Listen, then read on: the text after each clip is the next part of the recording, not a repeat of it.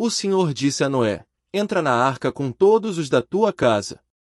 Tu és o único justo que encontrei nesta geração. Dos animais puros, toma sete casais, o macho com a fêmea, e dos animais impuros, um casal, o macho com a fêmea. Também das aves do céu levarás sete casais, o macho com a fêmea, para que suas espécies se conservem vivas sobre a face da terra. Pois, dentro de sete dias, farei chover sobre a terra durante quarenta dias e quarenta noites. Exterminarei da face da terra todos os seres vivos que criei. Noé executou tudo conforme o Senhor lhe havia ordenado. Noé tinha seiscentos anos quando as águas do dilúvio inundaram a terra. Noé entrou na arca com os filhos, a mulher e as esposas dos filhos, diante das águas do dilúvio. Tanto dos animais puros como dos impuros, das aves e de tudo que se move pelo chão, entrou na arca com Noé sempre um casal, o macho com a fêmea, conforme Deus havia ordenado a Noé. Passados sete dias, as águas do dilúvio inundaram a terra. No ano 600 da vida de Noé, no segundo mês, no dia 17 do mês, nesse dia arrebentaram todas as fontes do abismo e abriram-se as comportas do céu. Choveu sobre a terra durante quarenta dias e quarenta noites. Nesse mesmo dia, entraram na arca Noé e os filhos Sem, Cã e Jafé, a mulher de Noé e as três esposas dos filhos.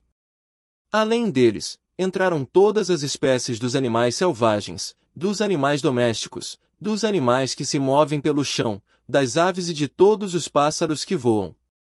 Vieram para junto de Noé, na arca, dois a dois, representando todas as criaturas que têm sopro de vida.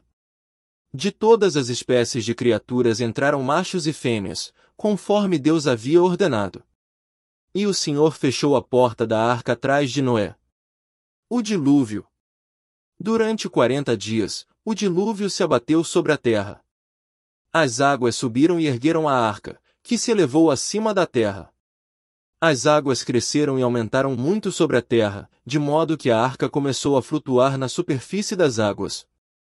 As águas cresceram tanto sobre a terra que cobriram as montanhas mais altas que há debaixo do céu.